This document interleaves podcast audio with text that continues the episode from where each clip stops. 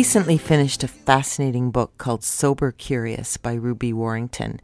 And if you Google the term Sober Curious, you'll see lots and lots of articles about it. It was on the New York Times bestseller list, and it spawned an interesting trend, or rather, has identified an interesting trend, which is that people are starting to drink less primarily the millennials.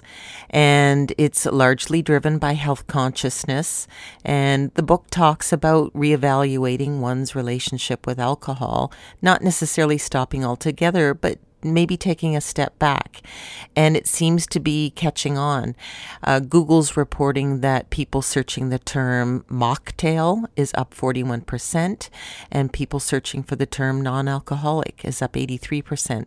So, for restaurants who depend a lot on alcoholic beverages for their profit margins, you don't have to worry necessarily. You simply get creative. Create some cool non alcoholic drinks that still have all the romance and the pizzazz of some of those cocktails, but without the alcohol. People will still be willing to pay for it. You can turn it into almost like a drinkable dessert. So that might be a trend worth tapping into. See you tomorrow.